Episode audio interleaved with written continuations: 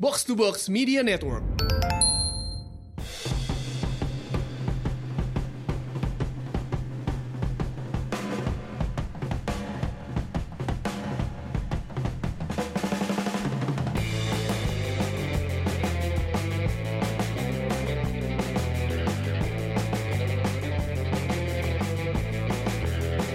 Selamat datang kembali di podcast.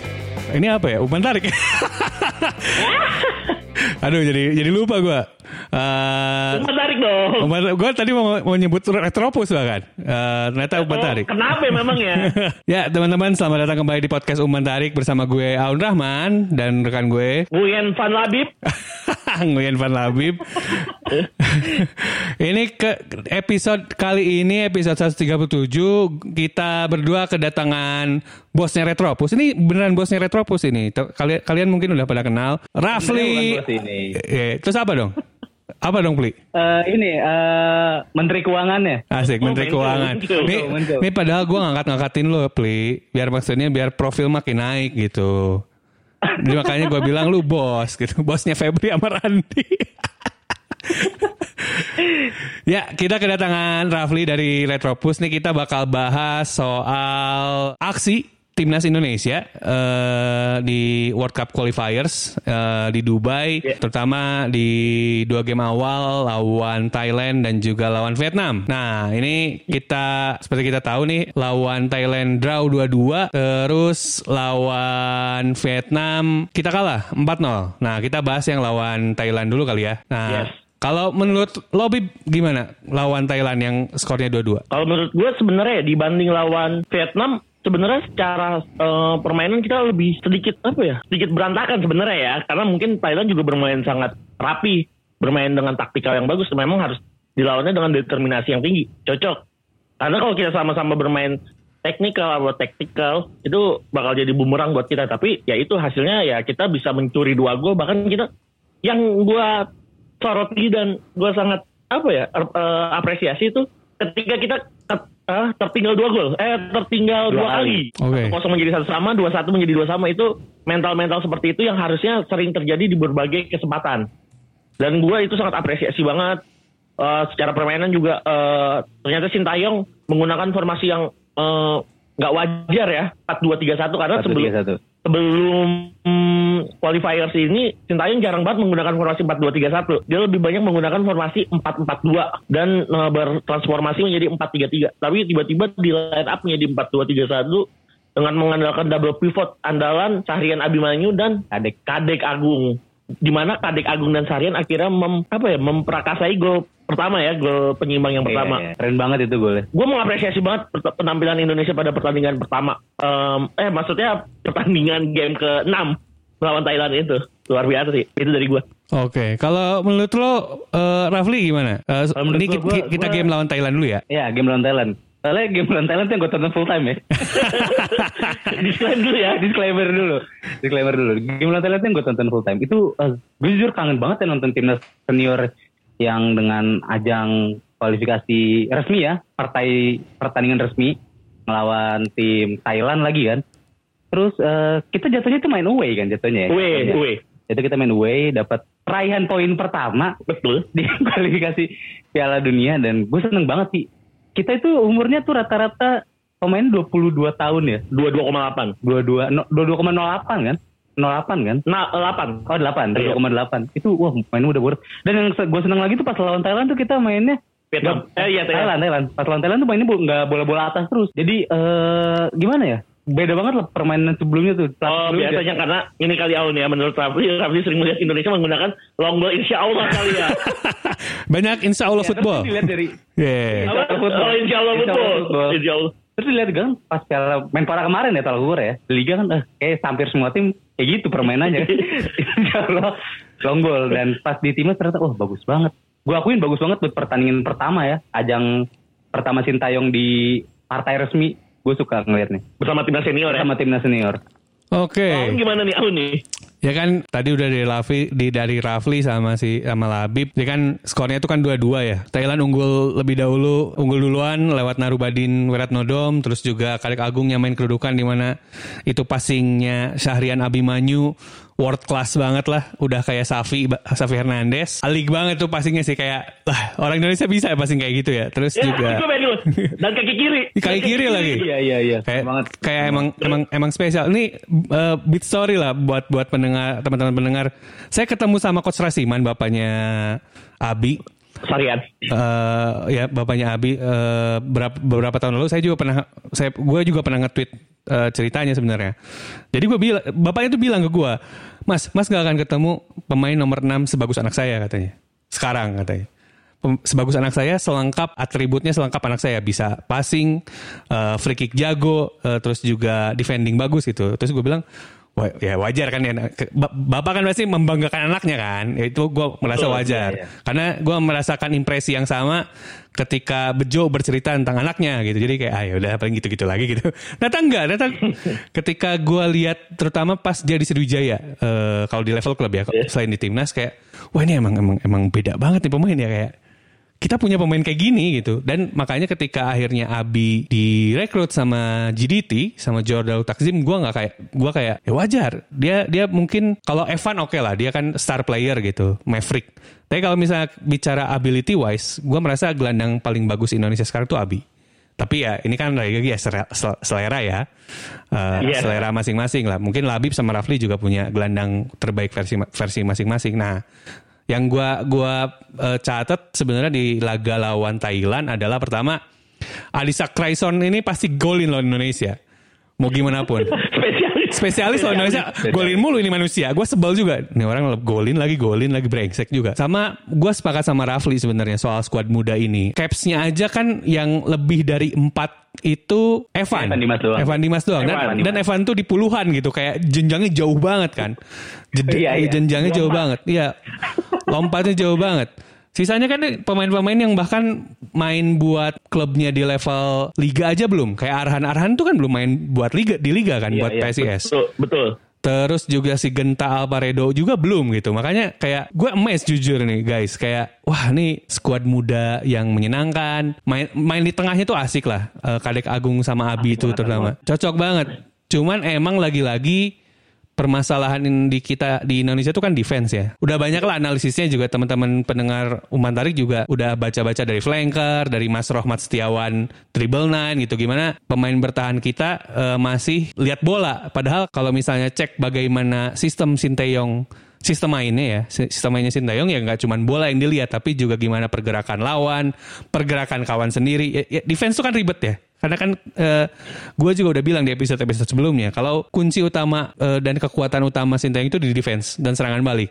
Nah, teman-teman kalau misalnya sama- sama-sama pemain bertahan kayak kayak kayak gue juga pasti ngerti lah. Kalau misalnya defense itu ribetnya adalah bukan ketika ngehalau serangan lawan. Kalau ngehalau serangan lawan itu itu pekerjaan paling gampangnya justru. Tinggal nyapu, Clearance, ya clearance, sapu, ya. ada bola hantam keluar lagi gitu. Yang repot tuh bukan di situ, tapi transisinya. Setelah lu dapat bola, setelah lu nyapu uh, bikin intercept, setelah ba- balikin bola jadi jadi penguasaan lo, gimana bola tuh bisa dialirin ke depan, gak langsung di gak langsung long ball kayak biasa kan? Itu sebenarnya yang bikin ribet Iya, tuh. iya, iya. Sepakat kan?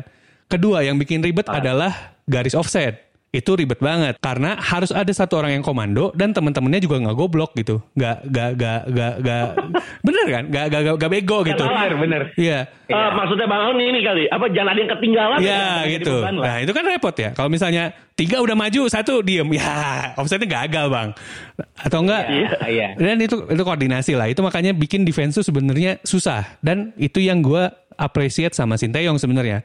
Ketika dia mau main seperti itu di Indonesia, di mana kita sering bad banget lah defense kita tuh. Cuman mungkin dia juga mikir, oh ini bisa jadi kekuatan Indonesia Def- eh, defense dengan kuat karena kita kan pemain-pemainnya terkenal gigih kan ya. Walaupun ini Yes. sebenarnya adalah bahasa sopan gua untuk bilang mungkin kita emang tidak bisa main bola yang sophisticated gitu. Gak bisa main bola yang tiki taka gitu atau enggak eh, gegen pressing gitu. Mungkin kita nggak bisa yang gitu-gituan. Kita mah bisa da- defense rapi, halau bola, hantem rawan, kasih ke depan. Mungkin kayak gitu bola, sepak bola kita yang kita bisa mainkan ya. Makanya ketika lawan Thailand sebenarnya kebobolannya masih sistemik sih, masih ya soal disiplin, soal gimana lo ngawal lawan, gimana lo lihat pergerakan lawan. Makanya kan ada video klipnya kan si Nadeo marah-marahin pemain defense kan, pakai bahasa Jawa Iya, lagi, iya, iya. pakai bahasa Jawa kan.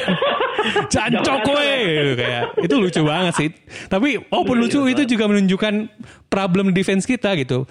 Si Iya. Rian harus harus bikin tackle di di di di last moment gara-gara ya ngelos bolanya kan. Gara-gara ya udah lewat. Iya. makanya nah dia kesel sama si siapa? Rido ya. Makanya kayak ya itu kejadian eh, yang terjadi gitu. Nah, yang gue sayangkan mungkin kayaknya kita terlalu terlalu euforia juga waktu game lawan Thailand. Kayak wah promoting nih. Karena kita juga harus meyakini kalau si Thailand itu kan di episode yang sebelumnya gue bilang kalau mereka tuh untuk kualifikasi ini aja nyiapin 46 pemain gitu. Nyiapin banyak banget Iya, pemain. Dua tim lah. Ya kayak dua tim lah Eh, dan isinya pemain senior semua gitu. Bahkan pemain-pemain eh, foreign born-nya diam- dibawain semua kan Ernesto, Manuel Biher dan lain-lain. Makanya gue ngerasa gue pun juga termasuk yang senang lah ketika wah draw nih. Walaupun ada orang bilang kan eh ya masa senang draw lawan Thailand Eh, lawan Thailand bos. Thailand gitu. Jadi kayak ya berarti achievement apalagi tadi tadi lo berdua kan udah bilang juga pemain tim-timnya muda banget gitu. Makanya gue ngerasa kayak ketika kita draw dan jadi poin pertama sebenarnya sebuah pencapaian. Walaupun memang sayangnya mungkin ada impactnya ke pertandingan selanjutnya yang lawan Vietnam di mana kita kalah eh, 4-0. Betul. Gitu. Lu kok pada diem sih? Kayak jadi dengerin gue ceramah Ya, jadinya. Kalau misalnya gue yang tadi nih, Hmm. tapi emang bener sih. eh, mungkin optimis, ya bagusnya positifnya optimis Ah. timbul dong ketika mendapatkan poin satu nih pertama kali nih. Akhirnya kita bongkar ini nih, bongkar kotak yang akhirnya dapat poin satu ternyata nggak Ah. apa-apa. Pecah telur lah, pecah telur.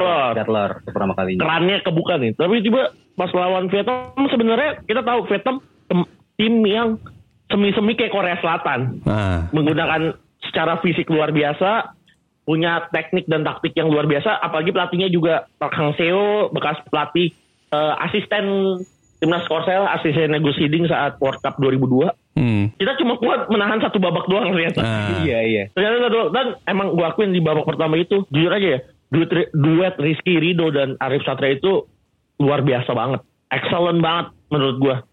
Blockingnya dapet, eh, clearance-nya dap- dapet, nutupnya dapet. Cuma saat itu eh, double pivotnya diganti ya, bukan Sahrian dengan Kadek lagi. Coach Sintayong mengganti eh, menjadi duet Sahrian dengan eh, Rahmat Irianto atau Rian. Tapi problemnya adalah mungkin eh, Rian kurang se apa ya, kurang se energik dari eh, Kadek menurut gua. Di, apalagi terutama di babak kedua karena banyak gol yang eh bukan banyak ya eh, berawal dari eh, lini tengah terutama golnya Nguyen Kuat Hai yang gol kedua itu yang dari luar itu benar-benar zonanya DMF banget tuh yang di shoot dari luar kotak penalti menurut gue itu pembelajaran yang kita, bisa ambil lawan Vietnam adalah apa ya? Vietnam itu udah apa ya? Udah berlari di depan kita jauh, Jauh. ya bisa dibilang jauh. Terus ya masa kita masih mengandalkan sistem main yang kayak dulu yang kita bisa nahan Thai, eh, apa Vietnam?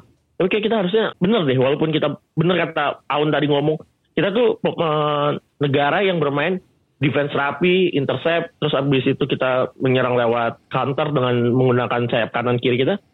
Kita kayaknya harus merubah tek, memiliki teknik pemain yang bisa megang bola sebenarnya. Yang berani megang bola gitu. Berani megang bola karena apa? Banyak pelatih terutama Guardiola bilang kalau kita mau menang dalam suatu pertandingan, lini tengah harus kuat. Iya. Lini tengah harus kuat. Contoh kemarin kayak menggunakan Rian, Sahrian, eh, ditopang Evan sebagai eh, advance playmaker. Menurut gue ini eh, kita kurang ini kurang apa ya? Kurang fight di tengah. Kita banyak banget bolong. Terutama eh, golnya kelihatan banget kita bolong banget. Tapi ya gimana? Kita mungkin perlu DMF yang bisa eh, megang bola juga kan. Banyak-banyak negara kayak Spanyol, Italia punya DMF yang bisa ngehold bola ya. Dulu Iya, ada iya. Xavi Hernandez di Spanyol atau Andre Pirlo. Mungkin kayak contoh di Indonesia sebenarnya punya Deddy Kusnandar, Mark, Iya. Mark Klok. Itu DMF DMF atau Yang kuat yang CDMF. berani megang bola. Berani ku- berani Dan megang akurasi umpannya bagus bagus. Betul, itu kalau dari gue sih kurangnya kita lawan Vietnam itu dong kalah di tengah. Dan Kak. ya itu problemnya eh, lini tengah kita kekurung banget. Apalagi ngeliat pole position kita yang sampai 68 Jauh banget. 32 apa 6733 sorry terakhir tuh 6733 seingat gue itu sih kalau dari gue ya mudah-mudahan ya kita kalau gue lawan Vietnam lawan Thailand udah lihat lawan UEA ya nggak ekspektasi tinggi tapi minimal pemain-pemain ini bisa menunjukkan aja kalau mereka bawa nama negara di dada mereka adalah Iya. Bang Garuda Asik. Gila. Siap. Ha- Labib for PSSI 1 ini udah. Siap. Berangkat ya. aduh nggak ada nggak ada nggak ada nggak ada Rafli udah siap bikin bannernya itu. Udah, udah siap bikin bannernya di Kuningan itu. Gede. tinggal cetak aja sebenarnya udah disiapin desainnya. Nah kalau ini kan eh, lawan Thailand tuh tadi eh, kita punya rekor cuma sejak 2016 lah. Ah, Kita sekali menang, sekali seri, empat kali kalah. Lawan Vietnam itu Yes. sebenarnya eh, satu kali menang, satu kali seri dan dua kali kalah termasuk game kemarin. Kalau menurut Lufli game yang lawan Vietnam tuh gimana gitu? Karena gue, gue cuma nonton mungkin satu babak 30 menit lah nggak full satu babak. Yes. gue ngeliat di babak pertama tuh eh ya kekurung banget sih. Yes. Kekurung tapi kita tuh masih bisa eh, nahan bola dan kita sempat menciptakan peluang deh pas awal-awal lewat siapa satu satu peluang lewat eh, gue lupa. Tapi nggak shoot on target satu. Iya nggak satu target sayang banget. Tapi ya nggak ekspektasi gede-gede juga gue. Dan Vietnam ini kan pemuncak klasemen ya. Yes. Top Pemuncak klasemen. di standing ya. Iya. Bukan ini Miratar, dan motivasi dia tinggi banget kan. Udah lawan Indonesia dia tinggal satu match lagi berarti ya lawan. Lawan WAE. UEA. Ya, ya. ya, lawan WAE, lawan WA. Nah itu kan motivasi dia tinggi banget. Kalau dia nggak menang lawan Indonesia kan malah jadi beban sendiri buat dia. Biarpun dia udah bisa dipastikan lolos lah ya jatuhnya ya. Ah, hampir dipastikan lolos ke Piala Asia dia. Ya. Piala Asia. Nah, nah, nah, Ya, udah udah advance, lolos. advancing ke Piala Asia. Ya udahlah jadi hadapi aja emang pertandingan kedua Sintayong ya udahlah. Nah, Tinggal gimana kita aja. Tapi nggak apa-apa kalah ya. Nggak apa-apa. Karena Emang Kita juga- kalkulatnya close ini. Iya kalkulat kita kita udah ya. gak ada peluang tapi ya pembelajarannya kita karena kemarin tuh gue hitung-hitungan kebetulan sama Eki gue semalam nobar sama Eki ah, hitung-hitungan ba- kemungkinan besar kita kan eh, kualifikasi Piala Asia itu di round kedua ya nah. Ya. di round kedua lawan kita itu peringkat 5 setiap grup Hmm. ada 8 berarti ada 8 negara Hmm. dan gue lihat-lihat lawan kita tuh kayak Sri Lanka Kamboja gitu-gitu ya Ya. Eh, yang secara di atas kertas kita masih bisa unggul lah Ya sebenarnya tiga gol di tangan lah itu. ya du, du- dua gol sampai tiga gol bisa di tangan. Tapi yang repot ketika kita menghadapi round ketiga, di mana itu em, apa ya eh, round terakhir untuk kita dapat eh, tiket Piala Asia, di mana udah ditunggu sama peringkat tiga sama empat tiap grup. Iya. Dan Ah. luma- udah lumayan. Ada Tajikistan, ada Turkmenistan, Filipina, mungkin Malaysia juga. Kryptonite kita. Iya, iya. Terus ada beberapa negara lain, India bahkan ada di posisi itu dan ya udah ini pembelajaran agar kita buat di kualifikasi Piala Asia 2023 di China kita bisa bermain maksimal. Ah, oke oke oke. Nih, tapi gue mau mau agree to disagree sama Labib. Sebenarnya makanya tadi gue bilang justru kita tuh terlalu main apa ya? Terlalu mendambakan buat main teknik, Bib. Kalau menurut gue. Oh, Uh, terlalu mendambakan kita tuh harus main indah gitu, harus harus beautiful football dan lain-lain gitu. Sebenarnya yang ditawarkan Sintayong ini kenapa gua gua jujur ya, gue secara subjek- subjektif suka banget sama nih orang. Tapi subjektif, maksudnya kalau Iya, misalnya kalian Selera, ya selera. selera, selera gua karena gua punya asumsi gini. Indonesia mungkin kita belum di level bisa main beautiful football gitu. Belum di sana kita. Masih, harus jauh lah ya masih jauh. Untuk minimal main kayak kayak main main rapih kayak Thailand aja, main rapih kayak Thailand aja mungkin belum. Atau ya oke terlalu terlalu dekat. Buat main kayak Jepang itu mungkin enggak. Jepang kan bagus banget ya mainnya kan. rapi rapi banget. Rapi, udah Tinggal lari pemainnya. Iya, udah rapi, ya bi- cantik banget lah kita ingat waktu di World Cup 2018 kalah dari Belgia aja mereka unggul duluan gitu. Di mana Iya. dan golnya gol-gol bagus gitu dan yang menurut gua sebenarnya tapi gua sepakat soal gelandang yang tangguh. Nah, gelandang tangguh ini bu, gak mesti gak s- mesti soal teknikal gitu, tapi soal endurance, soal Yes. eh, gimana dia megang bola ya gue sepakat.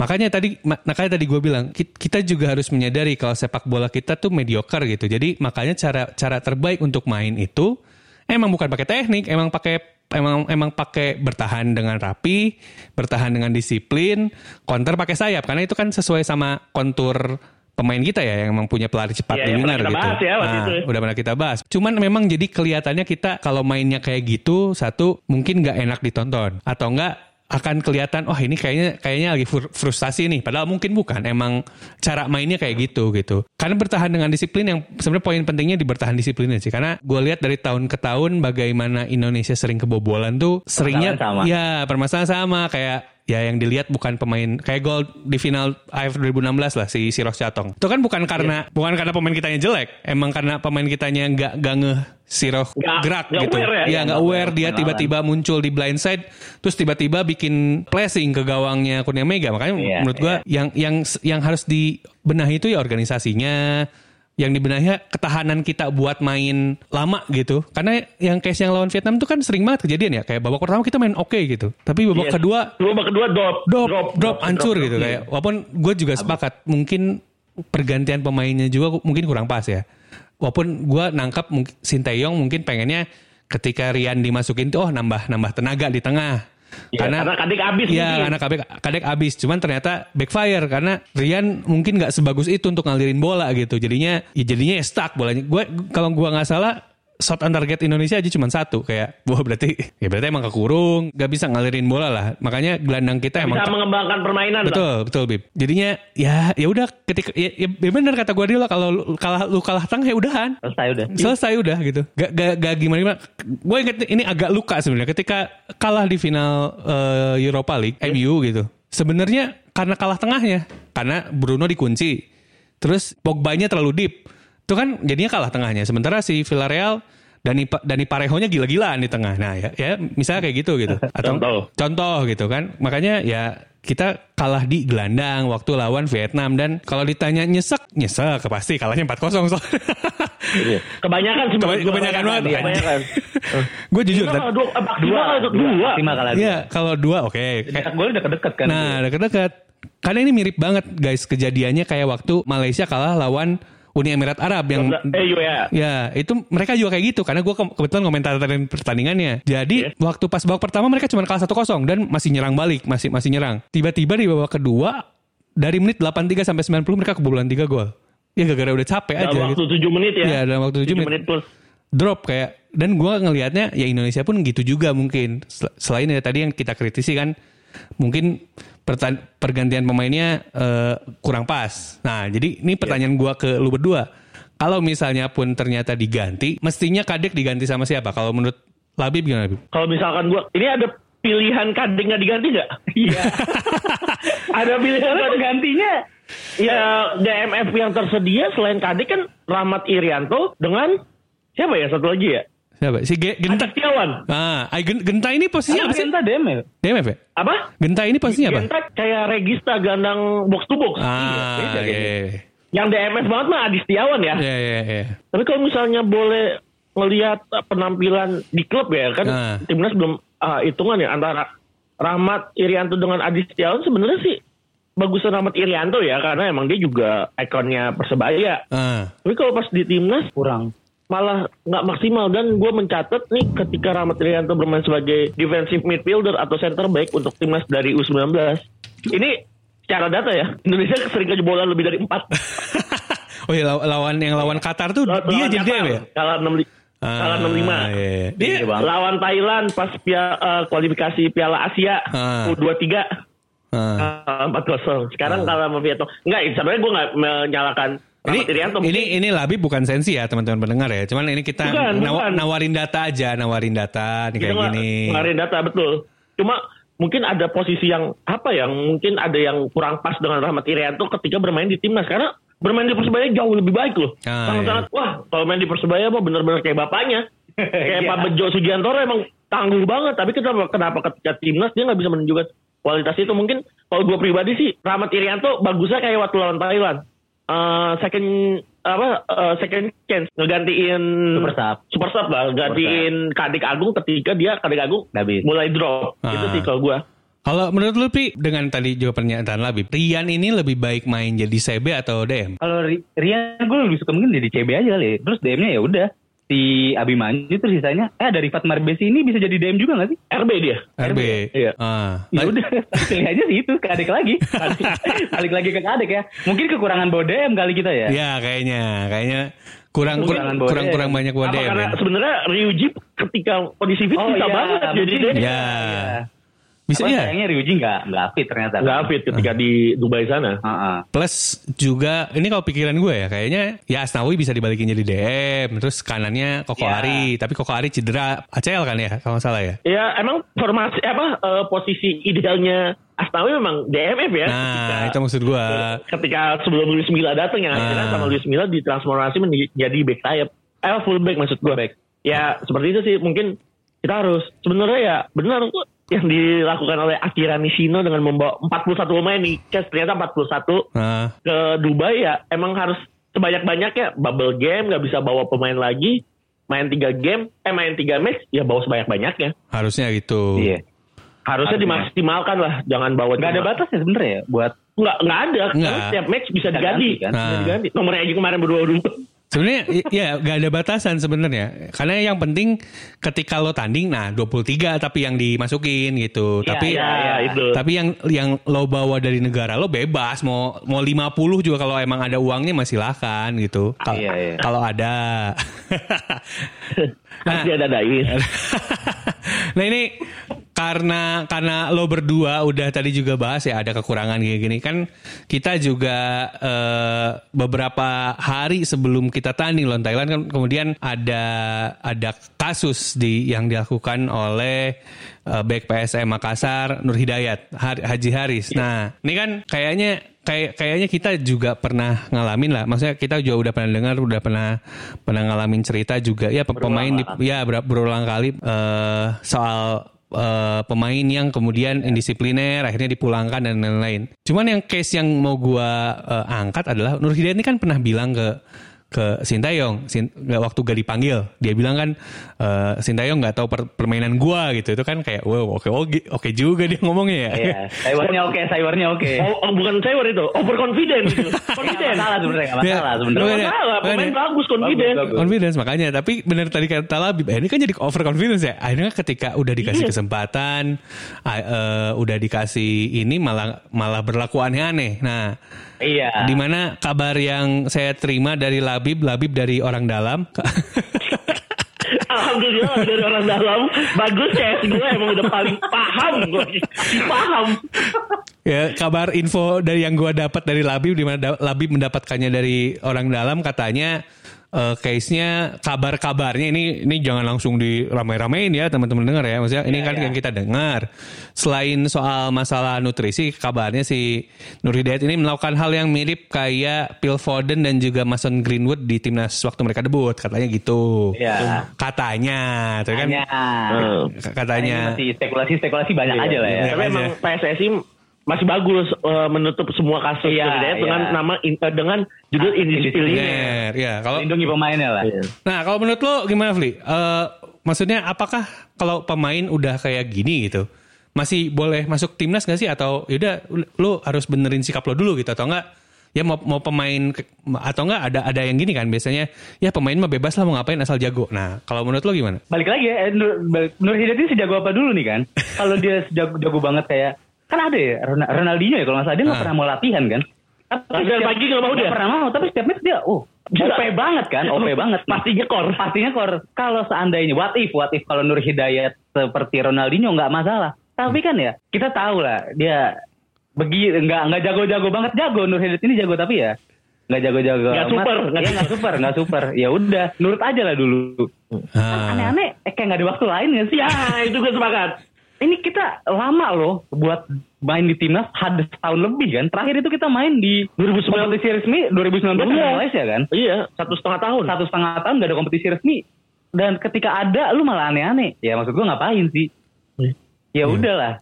Pulang juga pas pulang juga bisa. Ah, sabarin aja. Ya, sabarin kawan.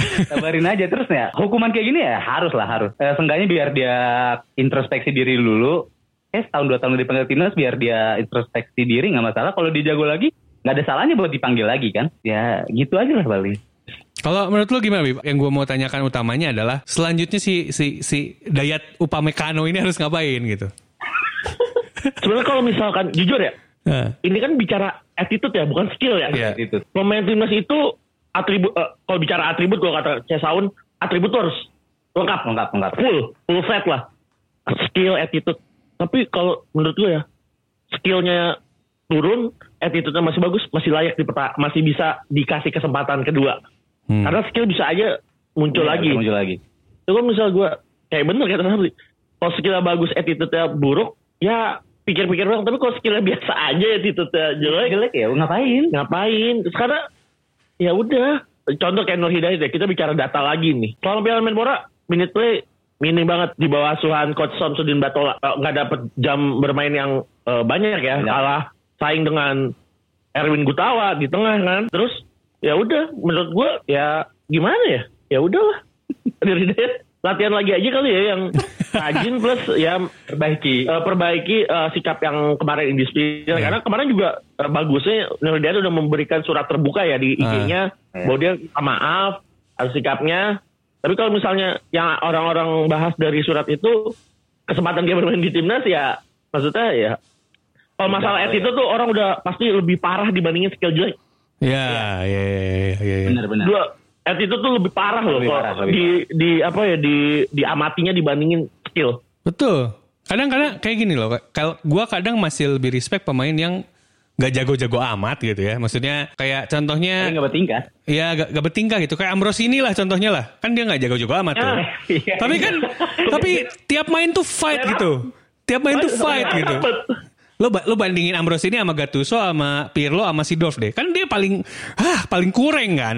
Tapi dia Kalau kata anak sekarang paling capek. Ya paling capek kayak ah ya elah dia lagi gitu kayak ya ya tapi kan dia punya leadership dia eh, fighter gitu. Makanya jadi kapten juga. Makanya gue rasa apa ya pem- pemain yang gitu juga butuh gitu. Makanya dan dia harus jadi contoh. Dan ya sebenarnya Ya. sebenarnya pengingat lah. Kalau lu nggak jago-jago amat ya gak usah bertingkah juga gitu.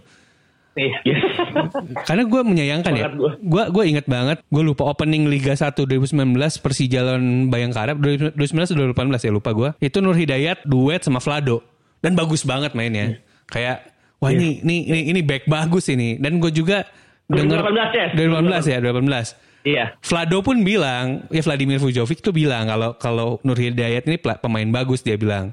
Ini pemain bagus, tinggal gimana diasahnya ke depannya. Cuman mungkin Vladimir tidak tahu ke depannya ternyata Nur Hidayat ya begini gitu kayak.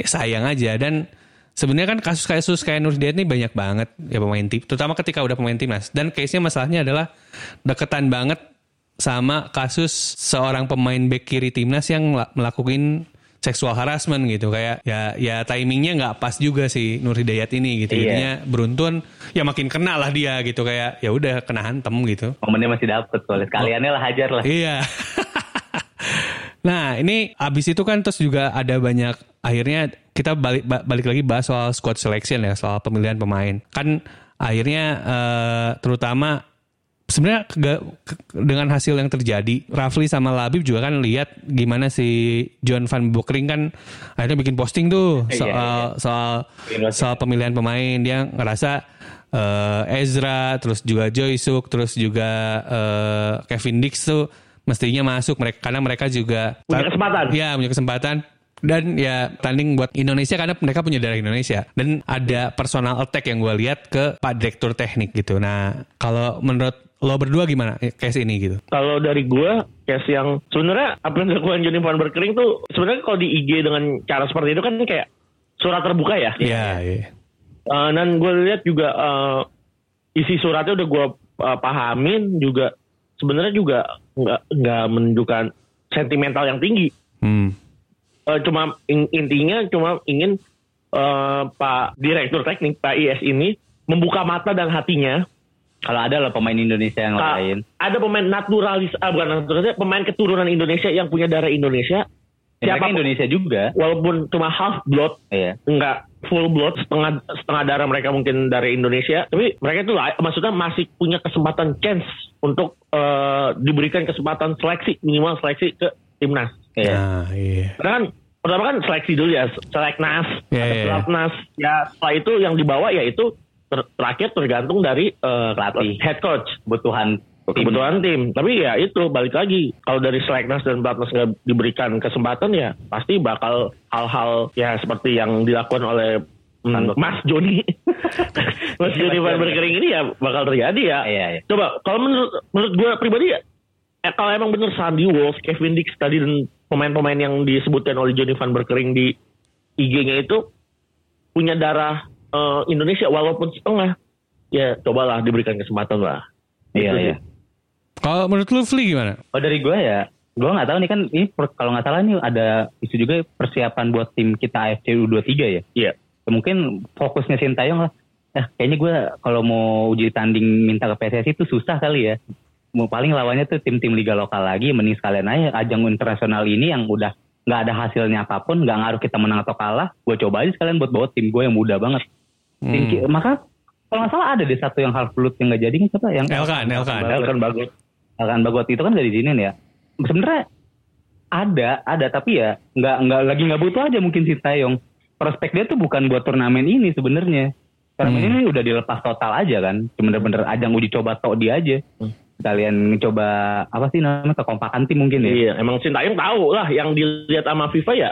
Contoh Piala Asia, Iya, iya. kualifikasi Piala Dunia juga. Kualifikasi Piala Dunia. Bukan SEA Games ya. Ya, once games. bukan sih game ya ya udah mungkin bukan kesempatannya mereka kan masih banyak masih panjang lah mungkin satu-satunya yang pantas dari yang disebut siapa Mas John ini yang pantas buat masuk timnas ya kalau dilihat dari performa dia di Piala Menpora kemarin mungkin cuma si Ezra kali ya Nah, iya, iya. Ezra Walian gue gue setuju lah Ezra Walian harus dikasih kesempatan tapi udah kelar belum sih masalahnya Nah, ini sekalian mau gue bahas. Asik nih. Pas Nah. bridging Ini, ini ekstras nih. Nih, ini karena kebetulan gue eh, bagian expertnya bagian sini. Nah, masalah keluarga negaraan, teman-teman, teman-teman pendengar, Labib sama Rafli juga. Gini, jadi ada aturan FIFA yang baru membolehkan kalau lu udah tan, meskipun lu udah tanding tiga kali de- buat tim nasional negara lain, lo bisa pindah. Mini, maksimal tiga kali tapi Tiga. tiga kali. Ini timnas senior. Ini kejadian sama contoh yang paling sering gua ba- bawa adalah Munir El Hadadinya Spanyol, yang sekarang main berarti di Oke, Sevilla. iya, iya. Dulu dia pernah di- main di Barca. Munir ini udah dikasih sama Vice- Vicente Del Bosque itu debut gue lupa tahunnya berapa.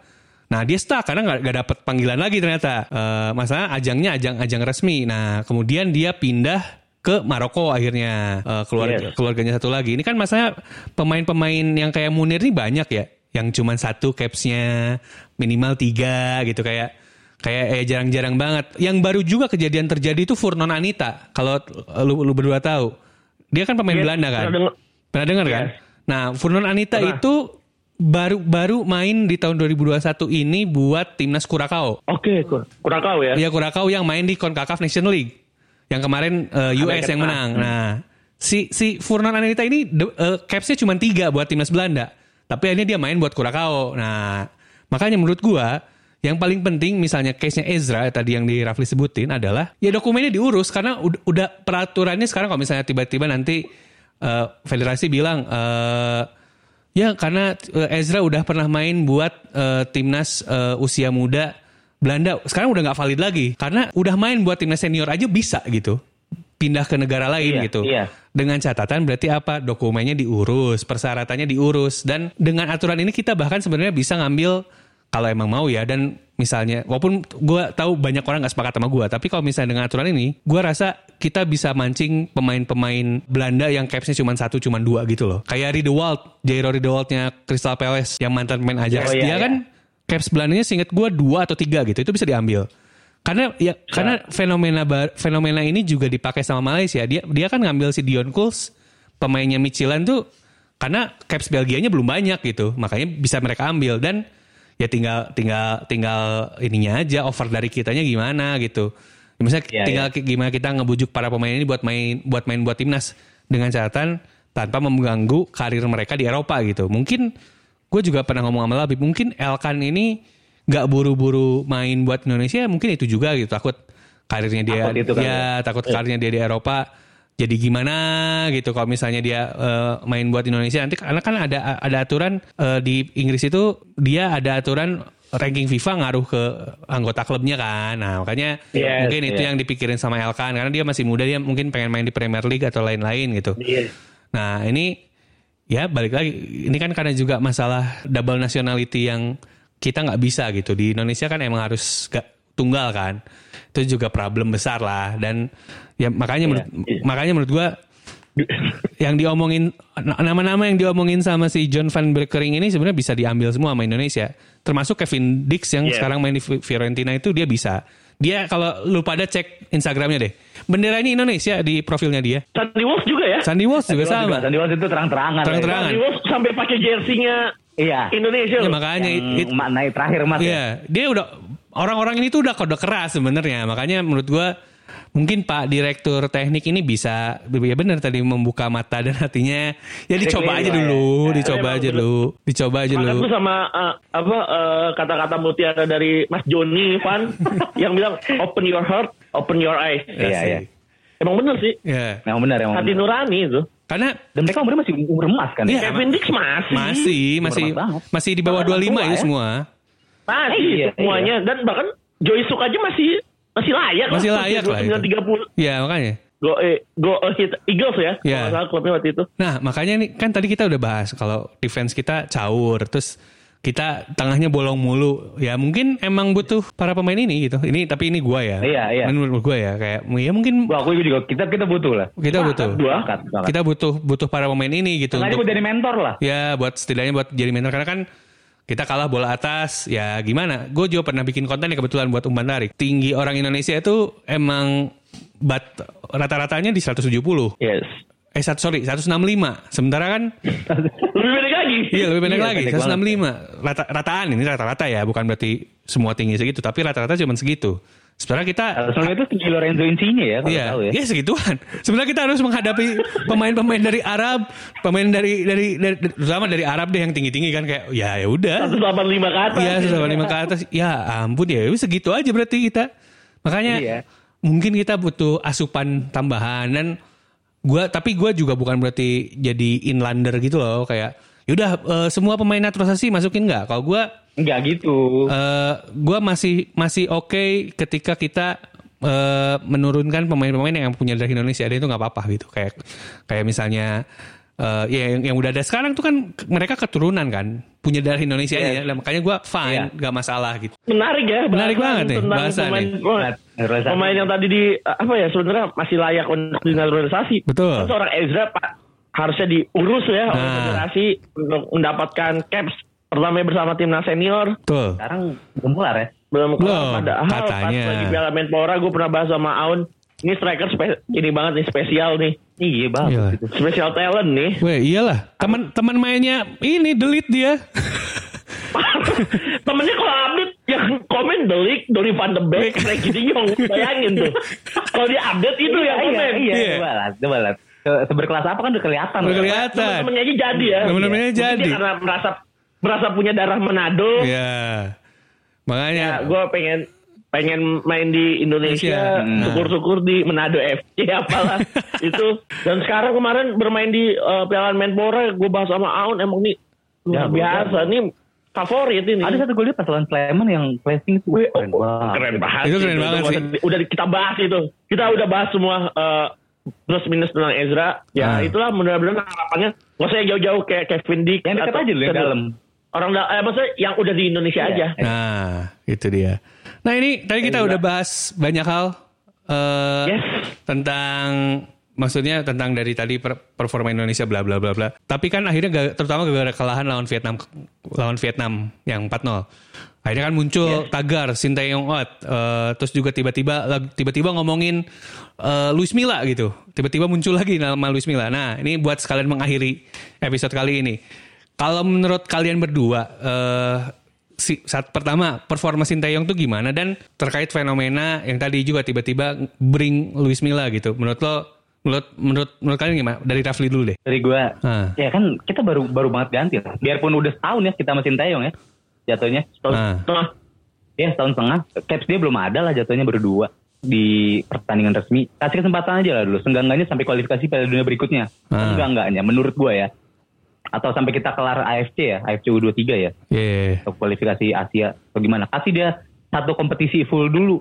Ah, oke. Kasih kesempatan satu kompetisi full biar dia tahu pemain-pemain materi pemain yang dia punya uh, taktik apa yang harus dia gunain dan bisa baca peta-peta lawan dia kan Hmm, oke. Sepakat, sepakat, sepakat. dari gue sih itu nggak usah itulah rebek lah Asik. satu dulu aja kelarin Rebek. Ribet ya, ribet. iya gak ada ribet Oke, oke, oke. Kalau menurut lo gimana, Bib? Eh udah, Bib. Udah peli atau ada yang mau lo tambahin lagi? udah udah itu aja sih dari gue Ya, siap. Skripsi jangan lupa dikelarin ya. siap siap Mas Aun kelar Kalau dari gua sih jauh lah stay out tuh jauh banget. Jauh jauh masih Ah. jauh banget. Tapi gue sepakat sama Rafli masih dua match dan emang eh, masih banyak pertandingan-pertandingan resmi ya Ah. di FIFA yang akan dihadapi ke depannya dan Sintayong wajib eh, diberikan kesempatan melatih dan yang paling pasti dia bisa memilih pemain untuk platnas sesuai dengan keinginannya itu paling Ah, penting. Itu paling penting. oke. Dikasih privilege Bebasan lah, kebebasan kebebasan. itu paling utama. Betul. Oke, eh, sekian episode dari kali ini kita jadi juga bahas dan juga closingnya juga ya kita giving time buat Sintayong apa pun yang terjadi karena dia deserve Apresiasi. ya apresiasi kita deserve dia deserve time lah. Eh, kita jangan apa-apa langsung gas gas out out out lagi. Tiba-tiba wah zaman Sintayong nggak gini eh zaman sorry zaman Luis Milla nggak gini nih. Ya kayaknya menurut gua pribadi pun kayaknya juga bukan sesuatu yang sehat gitu. Kayak lo ngebandingin, duh dulu sama mantan aku tuh diginiin lo gitu kayak. Kayak itu kan gak, gak, gak enak ya, gak enak kan? Ya, kayak, itu nggak enak. Itu kan gak enak banget kayak. Mending mantannya yang baru kemarin banget. Ini kan mantannya yang udah dua dua dua, dua sebelumnya gitu kayak ya kayak nggak Iya, nggak iya. nggak enak kan. Makanya ini jadi ya menur- menurut menurut kita tadi juga udah jadi summary lah menurut kita pribadi idealnya ya dikasih time kita juga Sintayong juga ada kelasnya dan lain-lain kalau misalnya ternyata lawan uh, Uni Emirat Arab kita dihantam ya mau gimana lagi lawan Uni Emirat Arab Iya ini emang tiga-tiganya kan kalkulatif loh. Iya. Iya. Walaupun gue sebenarnya gue jujur sama lu pada ya, gue tidak tidak setuju dengan term calculated loss sebenarnya. Cuman ya ya ya udah. Emang ya Tapi ada mungkin ini mungkin ada kebanggaan untuk eh, Harapan. Ya kebanggaan membela timnas. ya gitu itu kan eh ya kit- kita juga harus ya harus rasional juga intinya sih. Boda, Iya, da- da- iya. dalam dalam menilai Sintayong ini nggak bisa dijudge eh eh, langsung dalam dalam kita juga di episode sebelumnya udah bilang ya nggak bisa dijudge dari tiga pertandingan kali ini. Oke, ada lagi dari kalian mau ditambahin? Gua cukup cukup banget. Ya mudah-mudahan ya ke depannya Indonesia dapat poin ya, sering mendapatkan poin berharga aja untuk FIFA ya. Asik. Tim FIFA match ini maksudnya. Gimana, Itu Cik? yang paling penting sih. Biar kita naik lah ya. Iya. Biar akan bagut nggak was-was kalau masuk Indonesia. Oke, dari Semangat semangat. Oke, kalau gitu Aun Rahman pamit. Lah, kemudian Van Habib cabut. Rafli Bos Retropus pamit. Asik. Assalamualaikum warahmatullahi wabarakatuh.